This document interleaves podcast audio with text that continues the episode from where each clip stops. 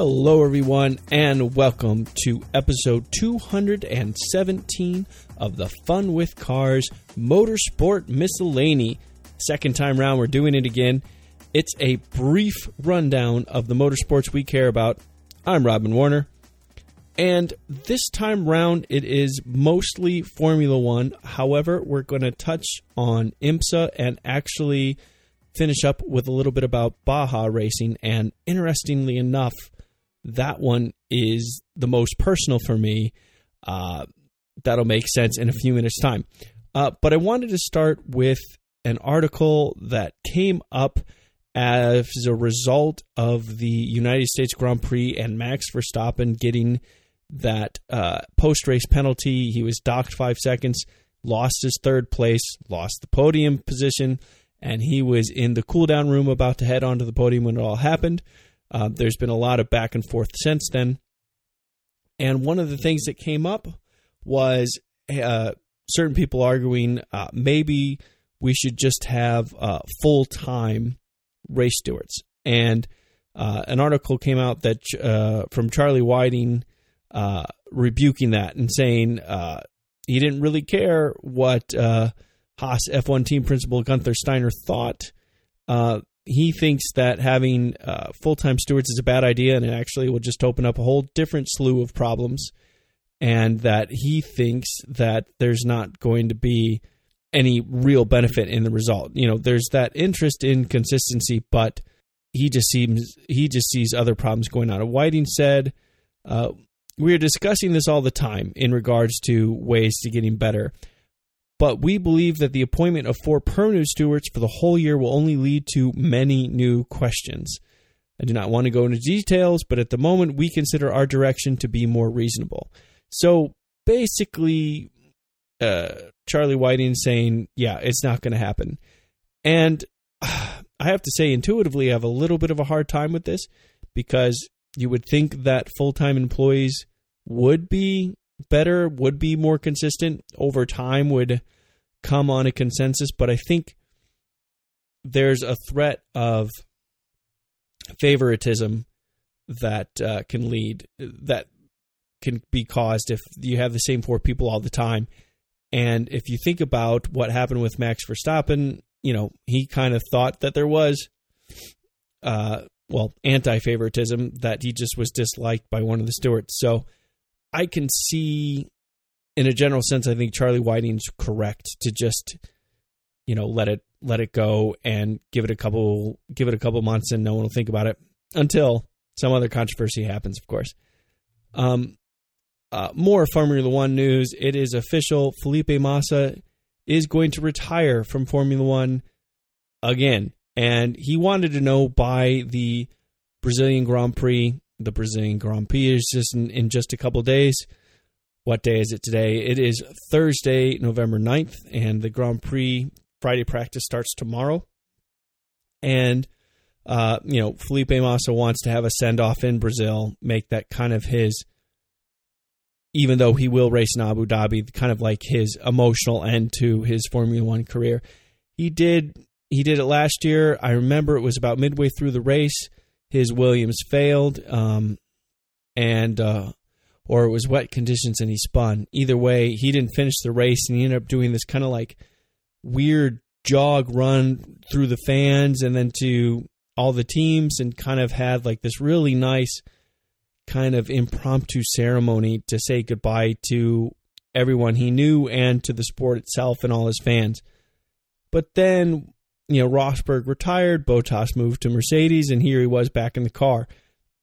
What's weird about it this time around is that uh, Massa was basically saying, "All right, well, I want to be in the car in 2018 too," and Williams was like, "Hold on, that's not what we're interested in." And it turns out that Massa was going to be one of the people they considered, but certainly not the only one. Uh, you know, Chris Chris Roche and I talked about our interest in uh, Kubica coming back into the sport, and uh, you know, I think more than uh, Roche uh, thinks that uh, Paul Resta would also be uh, worthy um, worthy entrance were the circumstances work out. But Massa held on, but it, apparently it is not to be, and I think this time around it's going to stick. You know, Massa even said at one point is like, you know, they asked me to come back, and I said I would, and uh, that you know if they ask again, I'm going to say no. So you know, I can understand where he's coming from. He's had a long career. He has had a career of pretty significant ups and downs. You know, he will go down in history to having one of the closest uh, Formula One championship battles uh, go down to the wire, and he was on the losing end of that. That was uh, 2008 and Lewis Hamilton's first Formula One championship when Felipe Massa had it. He had the championship until Lewis Hamilton managed to get by Timo Glock on the last few corners of the last lap to get just enough points to win the championship. Kind of an incredible situation. And so, and then Massa, of course, had that uh, head injury, which, you know, loyal listeners will know that I have a, a pretty personal um, uh, sympathy for. So, anyway, Massa is out of the sport again, and I do believe that uh, this time it is going to be permanent. I'm sure he's going to be around. I'm sure he's going to be some sort of Williams ambassador, and I'm sure that we'll see him, especially in Brazil, and he'll be a dignitary of sorts or something. Um, but I think overall, maybe his career maybe held on a little bit longer than he should have, but generally speaking, he can be proud of his career and uh, you know enjoy his retirement and move on to something new, a new chapter in his life.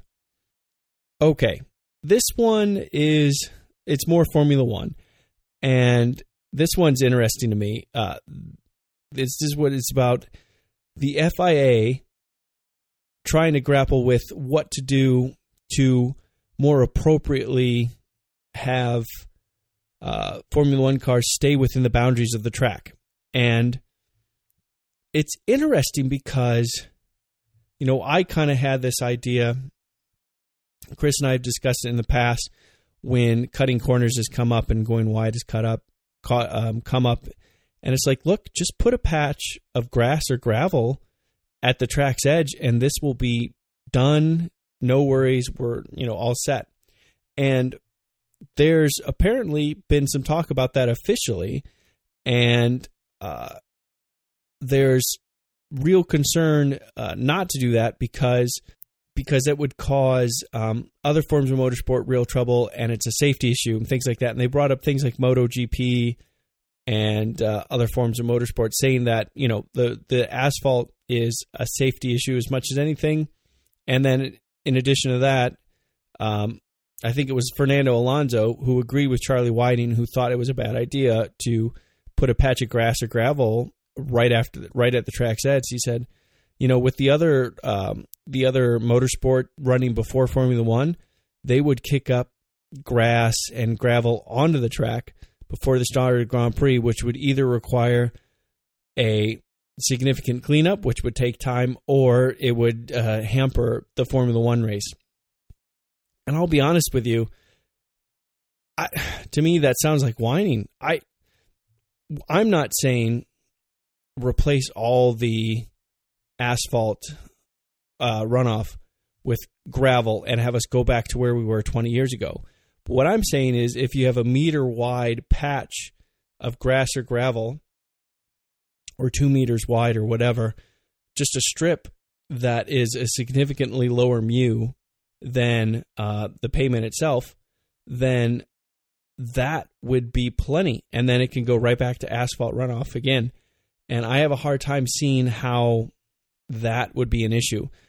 And if it is a real issue and there's issues of cleanup and other safety concerns like that, there's a lot of options. Um, you know, when I was an engineer doing slip control stuff, we ran on all kinds of different services that that were all paved. Um, one is called uh, Jennite, and it's a it's a special service. It's very similar to um, pavement, but it has a lot lower uh, friction coefficient. So, you know, roughly speaking, half friction, half of the friction coefficient of your typical asphalt. Just put a you know two meter wide patch of Jennite right at the track's edge. that would be enough for the car to lose grip, but then not have any grass or gravel to kick up. So there, it is a simple uh, it is a simple thing, and uh, I have a really hard time with people saying, "Oh no, we can't do this because it's not safe or it's not simple."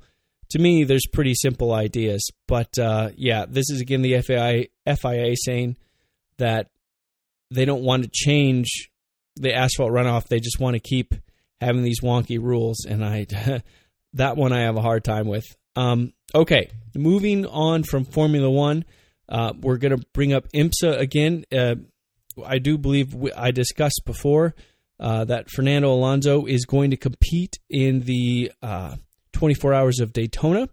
He's going to do that in a Ligier, which is going to be an LMP, a Le Mans Prototype 2 car.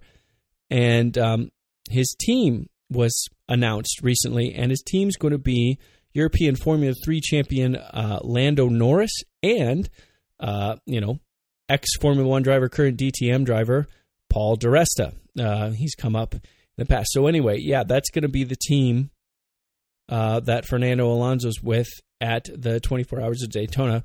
And the reason why this news came up is that uh, Paul di Resta and Lando Norris got their first taste of the car um, at a two-day test um, at Circuit Paul Ricard in, in southern France um, for a couple days to get the feel of the car. It was Tuesday and Wednesday of last week, I believe and uh, so it'll be really interesting to see, you know, this com- this purely European driver lineup, uh, two of the three with Formula One experience, trying their hand at the 24 Hours of Daytona. I'm definitely curious to see how Alonso fares, how Paul di Resta fares, and more importantly, almost what uh, he thinks of that kind of racing, sports car racing, prototype racing. So it's going to be interesting to see. But yeah, so Alonso's team with United Autosports is fixed. It's going to be Lando Norris, Paul di Resta, and Alonso himself. It's going to be interesting. Okay, so moving on, moving away from uh, cars altogether, uh, where I wanted to talk about off road racing just a little bit. Um, November 14th to the 18th is going to be the 50th running of the Baja 1000, which is this mega off road race in Baja, Mexico, on the uh, western edge. It's this big peninsula that runs down Mexico. Um, and the reason why this one's kind of close to me is I, uh, a few months ago, actually was part of this media event where I was in the passenger seat with uh, Baja champ uh, Rob MacCachren, where he was pre running at the time the Baja 500 but the Baja 1000 similar area and very similar setup. This year's Baja 1000 is going to be point to point, meaning it's not a loop. They're going to start it at the top of the peninsula and at the bottom. It's going to be like 12 or 1300 miles. So it's going to be an epic race and uh it's it's just incredible to see what these machines go through, you know, being in the passenger seat of his pre-running buggy. It was just incredible how bad the roads were, and to call them roads is absolutely laughable. But um, I what I did was I put a link up to. I have links to a story for every one of the uh, topics I bring up, and for this one, um, this is actually a story I wrote myself um, this past summer that kind of goes over what it was like to spend a couple days with Rob MacCachren. And uh, if if you didn't check it out and you have any interest in what these trophy trucks and off road racing is like at all, I highly recommend checking it out. And um, related to that, similar topic, also off road racing. Uh, there's a new movie out called Dust to Glory, and this is a sequel of the original Dust to Glory. This one is not uh, the the word two, but the numeral two to promote that it's a sequel. So, Dust, the numeral two glory. And I didn't personally see it myself, but uh, we had a we had one of our contributors go to a special pre-screening, check the movie out. He highly recommended it, and uh, he he wrote a really nice story giving a summary of what the movie's about and why it was made again. And also, in that link to his article, there's a link to the trailer for the movie, and it really looks just spectacularly done. Dana Brown um, uh, was the director of the first. He did it again. He it looks like he just really put just some real beautiful um, art behind this crazy, crazy racing that is off road desert racing. So, yeah, that that's kind of as far away as you can get uh, from Formula One and still be talking about automotive racing. But there it is, and uh, you know, 50th running, biggest race of the year. I do recommend that you check it out. So, yeah, that's what we got. So, anyway, thank you for listening. Please do take a moment to review us on iTunes or on whatever platform you get your podcasts. As always, I can be reached at feedback at funwithcars.com. Tweet us at FWCars and check out our Facebook page at facebook.com slash FWCars. And to that point, I want to quickly uh, thank Paul Peard for writing uh, to me at feedback at F, uh, feedback at funwithcars.com. I'm going to share what Paul Peard had to say with the group uh, when uh, Chris Roche and I uh, get together again to chat about the Brazilian Grand Prix. So you can look for that Uh, coming soon. Anyway, I'm Robin Warner. Goodbye.